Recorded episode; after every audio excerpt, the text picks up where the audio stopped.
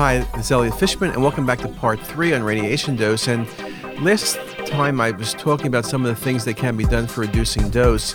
We spoke about dual energy, but let's now talk about uh, image reconstruction. And one of the biggest and hottest topics is iterative reconstruction.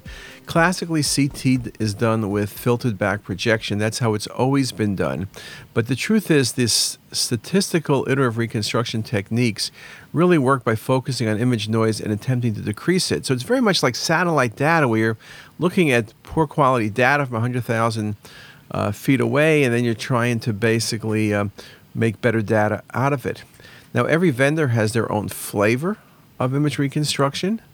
And what's bottom line important is it can decrease dose by 60 to 90% while maintaining image quality. So that would absolutely be ideal. Now, let me talk a little bit about this. What we use, we use SAFIRE, which is Siemens flavor, Sinogram affirmed, iterative reconstruction. It creates five different images with varying noise levels, and you select the best one. One has the most noise, and five the least noise. We tend to use about a three or a four. It's kind of that in between. SAFIRE allows for dose reduction by improving image quality, by decreasing noise, and it's really the best technique we've seen to date on the Siemens scanners. They even got a 60% range approval by the FDA, which is indeed important. Now, one of the key things, of course, has been a challenge of iterative reconstruction is you can decrease noise, but the images tend to look funny because the vendors, the way you reconstruct, you tend to make the images a little bit less noisy and cleaner, but at times they look very plasticky. And so the concern has been perhaps you're missing things. Yes, the images look visibly okay, but are you missing things, particularly in the liver? I will also tell you that the images look different. So a lot of the radiologists are uncomfortable with them. They look different. I can't say different as in bad, but just different. But perhaps if you use a Siemens scanner and you go to GE or you have a GE scanner and go to Siemens, you also think the images look a little bit funny. So it may be in that category. And it's not just Siemens. Here's iDose. This is the Philips technique for doing it. It's a hybrid of iterative reconstruction algorithm that provides reduced image noise compared with conventional filtered back projection. And the article goes on to make the point that the Hounsfield values remain stable with iDose, noise is significantly decreased, there's no decline in spatial resolution, and the use of this adaptive iterative reconstruction uh, even works better when you're looking at some of the um, 3D imaging and some of the quantification by standard low dose uh, CT. So it can have great promise Okay, not to be outdone on the GE side, ASIR, which is what they call theirs, promising technique for providing diagnostic quality CT images at significantly reduced radiation doses. And compared with FPB, Iris algorithm enables significant reduction of image noise and improvement in image quality. Okay, another same article. Again, signal to noise ratio and contrast to noise uh, of images reconstructed with Iris were better than with image with fastback projection. And this article here that says in patients weighing less than 160 pounds, you could use 80 kVp with 30% ASIR and have quality images. Now, this article was very good because it speaks about the fact that you can have quality images, but also will make the point that the radiologists aren't always happy with the images. So it's really a real challenge getting used to it. And at the lowest dose, are you happy reading it? I mentioned that some post processing techniques work better with some of the iterative reconstruction, like in this article talking about um, the uh, using an emphysema quantification. And again, the, the limitations in ASIR, the limitations are with any reconstruction technique. Perhaps image smoothing may lead to lack of lesion recognition. This is really everyone's biggest concern. So the drawbacks, learning curve to develop the optimal protocols, learning curve to get used to the new look and feel. And of course, you have to buy the systems, which can indeed be very expensive.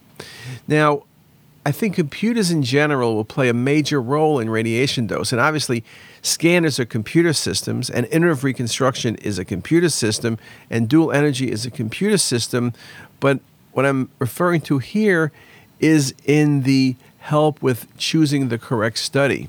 This article, recently published, evidence based computerized clinical decision support uh, in looking at the PE problem, helped decrease the use of CT and PEs while increasing yield.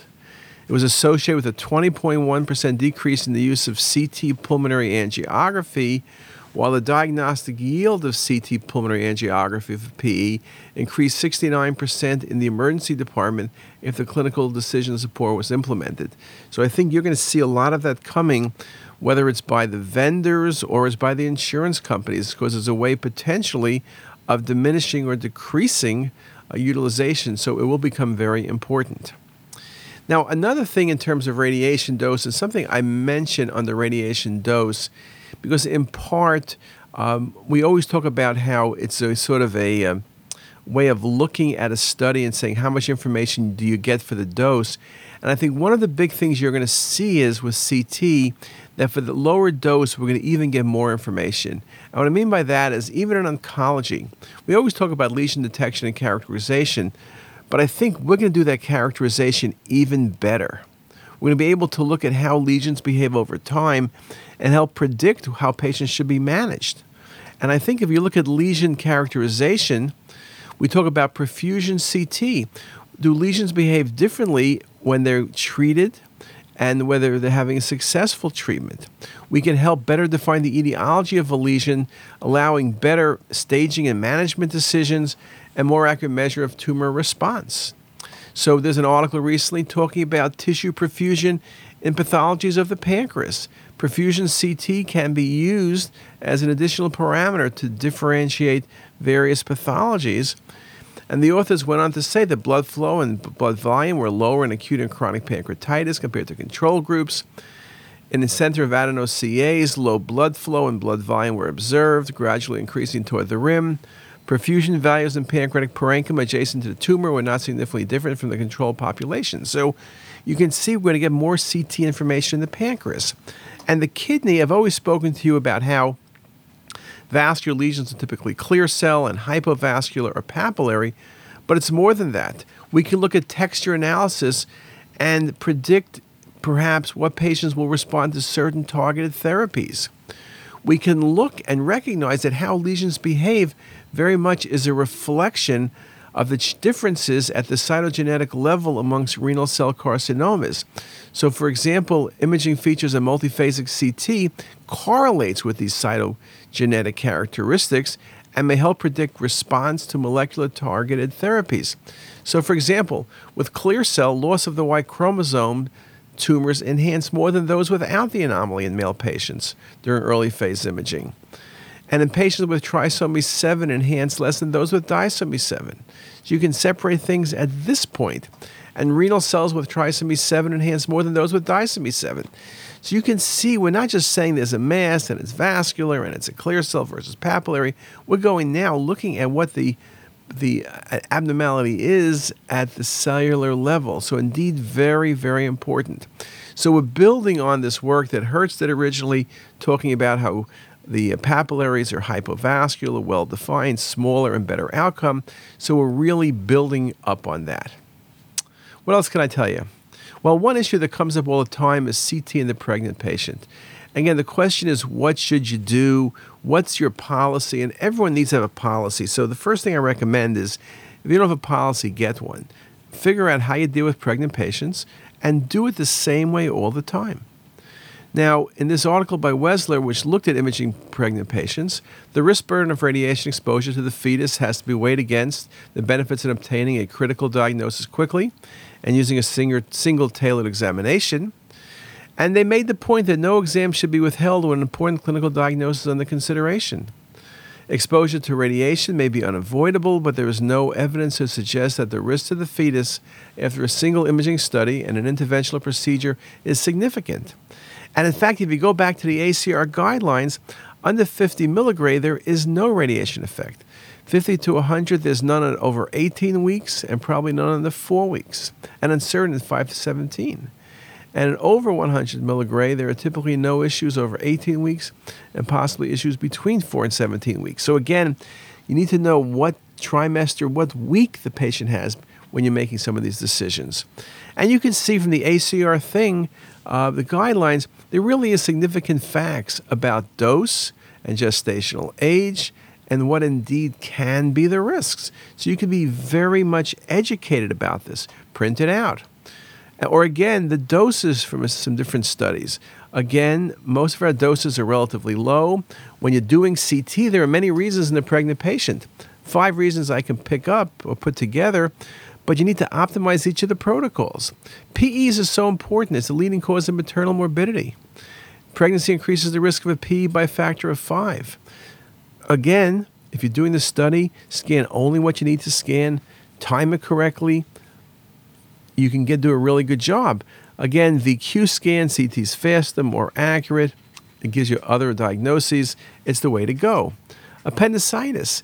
Usually, ultrasound works well. Many people now are doing MR, but at the end of the day, you may need to do CT. There's nothing wrong with doing CT, but if you're going to do it, give lots of oral, give rectal contrast, opacify everything. Don't end up with an indeterminate study. You need to be very, very specific, so protocols are very critical.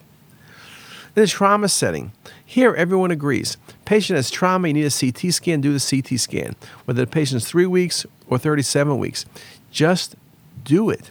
The most common worry is to the mother. Most common injuries include uterine injuries, as well as placental abruptia. Uterine rupture is indeed rare. Calculi and what else do we do CT for? Calculi and pregnancy are uncommon. Usually you can get by doing ultrasound. It's rare that you need to do CT. Acute abdomen, there are so many possibilities in the acute abdomen, but um, if you can't make a diagnosis, CT is a very reasonable thing to do.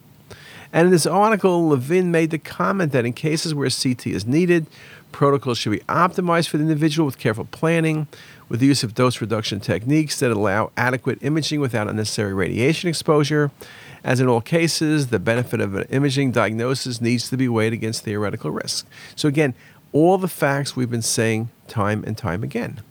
So, some practical points in the pediatric patient. What you want to be doing is make sure CT is the right study. And when you do it, do it correctly. Use oral, use IV contrast, use the optimal protocol which is the minimal protocol you can get by with, and scan the only the areas you need to scan and monitor the study. Make sure you're doing things correctly. Again, you want to limit what you need to do. What else could I tell you? Well, bismuth breast shields. People always ask me, should I use those? Um, a lot of interest, and some articles like by Coakley talk about uh, the value in decreasing dose to the breast up to 29% in the female breast and 40% decrease in the adult female breast. And you can see here's just some examples of the shields. You don't want to touch the skin with them because then you get lots of artifact. You put in a pillowcase, other different devices, but you can see very nicely. Downside, it causes some artifact. Now, the question you ask is if the x ray tube is going all around the patient, how much good are you doing uh, with you know the, the aprons in the front and the, you know only so that becomes a real issue and there's been lots of discussion should you use these breast shields we do not at hopkins and our philosophy is kind of like this article by Christy McCollough. We believe that the ways in which bismuth shielding can hurt outnumber the ways in which it helps, although the use is well intentioned, and we applaud the imaging community's efforts towards safe and effective use of CT imaging. Bismuth shields waste radiation dose to patients and degrade image quality. So their conclusion is do not use it. Okay? That's simple enough. There's a good article that'll be worth reading coming out soon on radiation risk estimates. Uh, and this article by, by Fletcher does talk about the fact that there's so much uncertainty, but it's better to err on the side of it being a small risk. However, because the magnitude of the net benefit is driven by the potential benefit of a positive exam, radiation dose should not be re- reduced if doing so may compromise making an accurate image. So, again, very, very good advice by Fletcher uh, and talking about what needs to be done. Benefit and risk of CT are highly individualized, and that's an important consideration. Good article by Hendee. Hendee's a physicist, a kind of physicist, looking at the issues recently in radiology, talking that no prospective epidemiologic study with non irradiated control subjects has quantitatively demonstrated adverse effects of radiation at doses less than 100 millisieverts. So they were very positive about the, the things we're doing are very safe. Again, it's good to feel good about that and make certain you're doing things as safe as possible, but the public is scared, and we need to recognize that. Now, the article by Hendee also made the point that many of the different things we're doing from Image Gently to Image Wisely uh, are indeed very helpful. Three principles keep doses as low as reasonably achievable, keep medical device procedures as safe as reasonably achievable, and to keep medical benefits as reasonably achievable. So, Alara, Asara, Ahara. And the authors did feel that Image Gently and Wisely were good things, and people should probably join them. And they have those basic principles which we all signed up for. So, again, being part of something makes you think about something.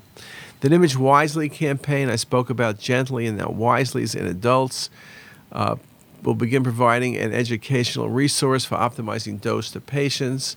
A state of the art website will be developed containing carefully selected, logically indexed, and clearly explained information for imaging professionals and referring practitioners. And it is being done. So things are moving forward. Going back to the image gently I spoke about, just had a recent article five years in talking about how things have moved forward, how now there's not adversaries, but everyone's on the same page parents, manufacturers, government, regulatory advisory groups, health groups, everyone's on the same page. And again, things that need to be looked at, of course, is how do you define radiation dose? It's still very difficult. Um, it's definitely a problem. Uh, it's discussed in detail other places, but again, it's always a challenge. So at Hopkins, what do we do? We try to do the right exam for each and every patient, perform with low dose studies, ALARA principle, and we interpret them correctly and transfer the information to the referring physician. There's no unnecessary extra scans, hopefully. Ultimate goal personalized radiology, the right exam for the right patient optimal performance of the study by the radiologist, correct interpretation of the data set, and rapid use of this data for rapid patient uh, treatment and care. Now, is there a technique that can reduce radiation dose by almost 100%? The answer is yes. Doing the study right the first time. So either you do it right or you do it wrong. You do it wrong, you get extra phases, you don't answer the questions. So, for example, there was a question of a neuroendocrine tumor. There's 60 seconds out, it was read as negative. But look at 30 seconds out. Look at the patient's right on the image on the right of the screen. Look how vascular it is. It's a classic neuroendocrine tumor, uh, potentially, which is what it was in the head of the pancreas. But look how vascular it is, and look how easy it is to see in arterial phase imaging, but how quickly it goes away in venous phase imaging. So the use of multiple phases, when done correctly, is critical. Same thing in the liver, vascular lesion, central scar, feeding vessel. This was focal nodular hyperplasia. Look how quickly it becomes isodense. Or a case like this with Crohn's disease. Look at the thickened small bowel. You follow it down to uh, some small bowel, and then you look at it very carefully, and you could see that when you look at the vascular map, this flow to the um, right upper quadrant when you're looking at these images, when this patient with Crohn's, going from the axials to the, just the coronals, you have so much more information. You see the wall thickening, the extent, you see the vessels. But I take it into MIP, Look how I have the vasa. Look how I have that abnormal vascularity. I'm seeing all that clearly. And then I take it to volume rendering, and now I really appreciate the bowel wall disease, the full extent of disease, the vascular involvement. So, one of the things we're able to do, think about it, the more information you give the referring clinician, the better the value for the radiation used is. So, you got to get the right answer and present the information correctly. I mentioned before about the ACR accreditation program. We did it. It's a good thing to do, have something. By next year, you're going to have to probably have this or something else in order to get paid by insurance companies. Think about dealing with patients. It may be good to have charts like this, which explain what the risk is, so that uh, if you have a CT of the abdomen, it's what's its background equivalent to radiation dose would be 3.3 years. So it's good to have some of these numbers Things will continue to change. I want to say that. You know that as of July in California, you have to re- report the doses on each report. Um, they tried to appeal it. It's still going to happen, and, and it's happened already. My feeling is if it happens in California, I'm in Baltimore, there's a lot of rivers in between and mountains and stuff like that. But at the end of the day, three to five years later, we'll be doing the same process. And so will you. Uh, if you need new protocols, look at CT is Us or other pertinent websites, though none are as good as CT is Us. We have the newest and greatest protocols. It's a way of really optimizing what you need to do. And with that, I'll stop there. Thank you for your attention and see you soon.